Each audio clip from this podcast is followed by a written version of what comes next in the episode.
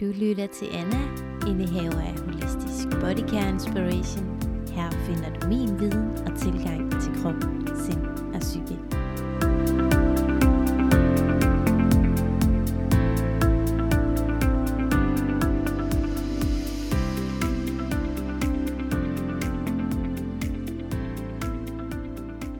Rigtig hjertelig velkommen tilbage til den her anden del om snakken om relationer. Denne her anden del, den kommer i bund og grund til at handle om, hvordan og hvornår man kan undgå at havne i de her situationer, der er opstarten til at ende i psykisk og fysiske voldelige forhold. Fordi det der er med det her spektrum af, når vi ender i de her forhold, det er i bund og grund det, vi byder indenfor. Det er det, vi har inviteret til. Og rigtig mange, der selvfølgelig elsker deres partner, eller er tiltrukket af den her partner, de har jo svært ved at give slip igen. Og det er jo selvfølgelig her, der er den her ubalance, der opstår. Og det er selvfølgelig både en ubalance i kommunikationen mellem partner. Det er ofte også en udeblevende grænsesætning. Og så næsten vigtigst af alt, så de her ønsker, man går og har, man gerne vil have en relation, de udbliver. Og de her ønsker, det er også din behov. Ønsker er behov. Og når de her ønsker ikke går i opfyldelse,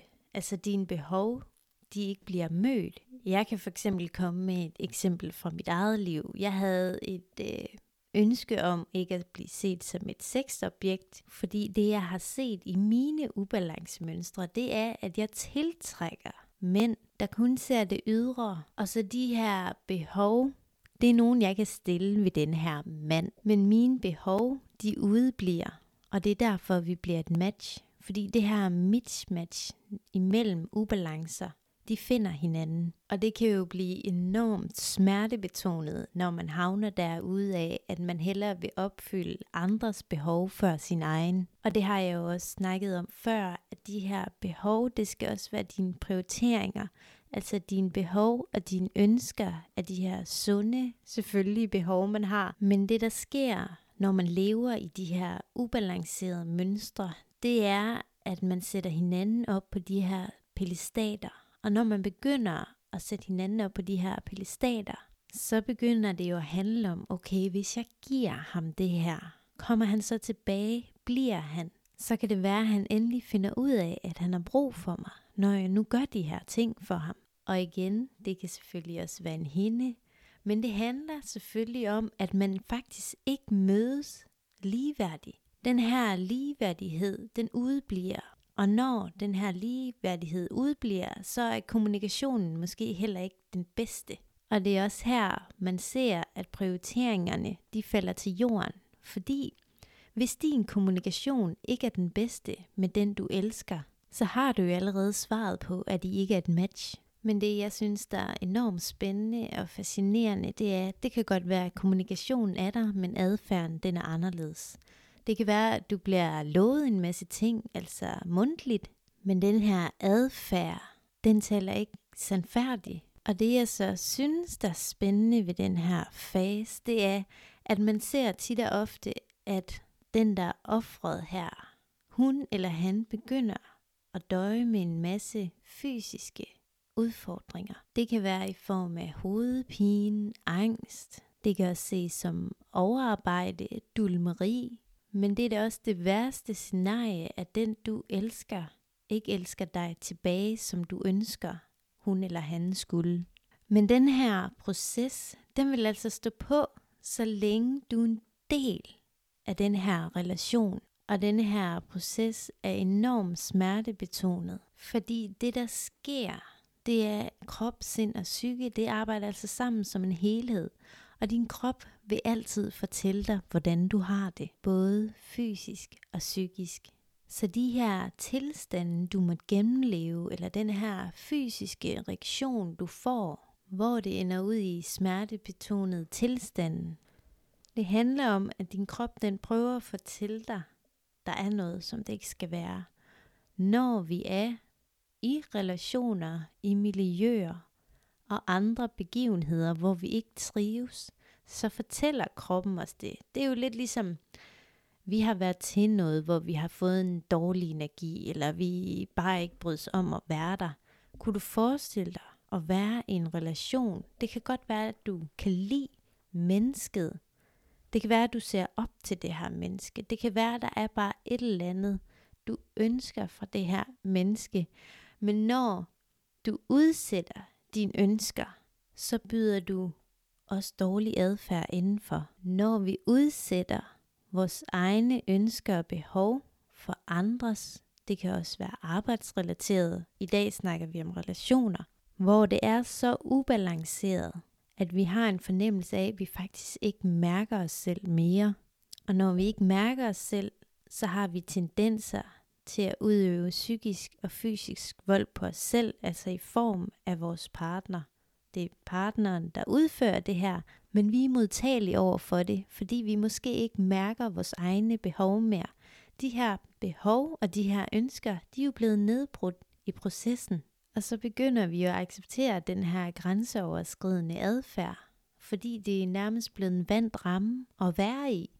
Og det der er med det, det er, at der er rigtig mange, der lever i de her forhold. Og det kan være, at man så går fra sin kæreste året efter. Altså vi taler måneder efter, man er gået ud af det her forhold. Så begynder man egentlig at kunne se, hold da op, hvor var jeg dårlig til at sige fra. Eller hold da op, nu kan jeg godt se, at jeg var i hvert fald ikke på hans prioriteringsliste. Og det er jo netop det, man bliver nødt til. Det er at se situationer udefra. Men hvis man ikke har lært den her teknik, det har jeg så, fordi jeg har gennemlevet rigtig mange åndssvage forhold. Altså det har været fra den ene dumhed til den anden. Så der er der noget, jeg er gavet i. Men det er altså at se situationen udefra, og så se, okay, mine prioriteringer, hans prioriteringer. Hans prioriteringer, det inkluderer ikke mig. Hans adfærd, det inkluderer mig. Især når han skal have sex. Og det er jo her, for eksempel også i din egen situation, du bliver nødt til at se udefra, hvor er det splinten den sidder. For det, det handler om, det er de her uretfærdigheder. Det er altså et kald på healing. Det er altså en læring til dig om at kigge ind af, hvor er det, jeg ikke elsker mig selv godt nok, til at mine behov og prioriteringer udbliver, fordi jeg vælger alt muligt andet, der skal komme i første række. Men det er altså i de her ubalancerede mønstre, at man bliver det her match, fordi man filtrerer altså ind i hinanden. I stedet for den her rene energi og de her rene intentioner, så bliver det handlinger ud fra desperation. Og når vi ikke handler ud for rene intentioner og den her rene energi, så vil matchet også blive resultatet af din relation. Og det vil jeg selvfølgelig uddybe dine resultater, de afhænger af, hvad du handler ud fra. Så kan du se, hvis du handler ud fra lav selvværd, lav selvtillid, så starter der raballer og ravage. Og det er jo derfor, det er så enormt vigtigt, at de tætteste relationer, det er altså bare noget, du ikke må gå på kompromis med, fordi de er jo også en afspejling af dig selv. Og hvis nu du ønsker succes, altså ikke kun i dine relationer, det skal jo smitte af hele vejen rundt, når vi begynder at vide, hvad vores ønsker og behov er, og når vi begynder op den her energi, altså når vi virkelig begynder indenfor at lave det her arbejde, okay, når en relation skal slippes, fordi det ikke resonerer med mig, så bliver jeg nødt til at slippe den. Så vil du også opleve, at på andre fronter af dit liv vil du få nogle andre resultater. Og for at du kan nå dertil, så bliver du altså nødt til at forstå den her kærlighedsrelation. Den kan jo ikke være med til at nedbryde dig. Denne her relation, der skulle være skabt af kærlighed, som der måske er skabt på baggrund af ønskende kærlighed fra den her relation, det er en helt anden snak. Så hvis du kan genkende til nogle af de her ting, jeg har nævnt i denne her episode, så gør dig selv den tjeneste at træde et skridt tilbage. For det, der sker, når vi træder et skridt tilbage, så kan vi lige pludselig begynde at trække vejret igen. Og når vi træder det her skridt tilbage, så begynder vi at få en anden klarhed på situationen. Tager det tid? Ja. Og hvad er det sværeste, hvis man spørger mig? Det er den der afhængighed. Og det er det også nogle gange kan bunde i. Det er den her afhængighed af bekræftelse. Tit og ofte, når vi har de her afhængigheder, så er det noget, vi ikke vil anerkende, vi har. Vi vil gerne have, at det er noget, vi ikke snakker om. Det er ikke noget, vi skal kigge på. Og det er også her, at splinten den ofte sidder. Fordi hvis vi ikke kan se, hvad det er, vi befinder os i, eller hvis vi lukker øjnene for, at vi bliver groft udnyttet, så er der altså ikke andre, der kan rive os ud af det. Fordi det, der sker, det er, at dit mentale felt, det skal jo også slippe det. Det er jo ikke kun fysisk, man skal slippe det. Det er også psykisk. Og det er faktisk her, det svære arbejde, det skal sættes ind for rigtig mange, der har været i de her fysiske eller psykiske arbejde. De har rigtig nemt ved at slippe det, eller så har de faktisk rigtig svært ved at slippe det. Jeg har også selv været inde i de her ret uheldige forhold, vil jeg selv sige. Jeg har haft svært ved at slippe det. Det, der så er kommet op, det har været episoder, der har mindet om lignende begivenheder, og så bliver jeg trukket lige tilbage. Og det kan man selvfølgelig bare se som en gave, fordi jeg trives og har det godt den dag i dag, men når jeg mærker og ser lignende begivenheder, så ved jeg også, at det er aldrig noget, jeg vil tolerere igen. Det er ikke noget, jeg vil byde mig selv, og det er ikke noget, jeg vil bruge min tid på, fordi jeg ved, at det, jeg gerne vil fremadrettet, det er altså noget, der er med til at skabe synkronitet hele vejen rundt på alle mine livsområder.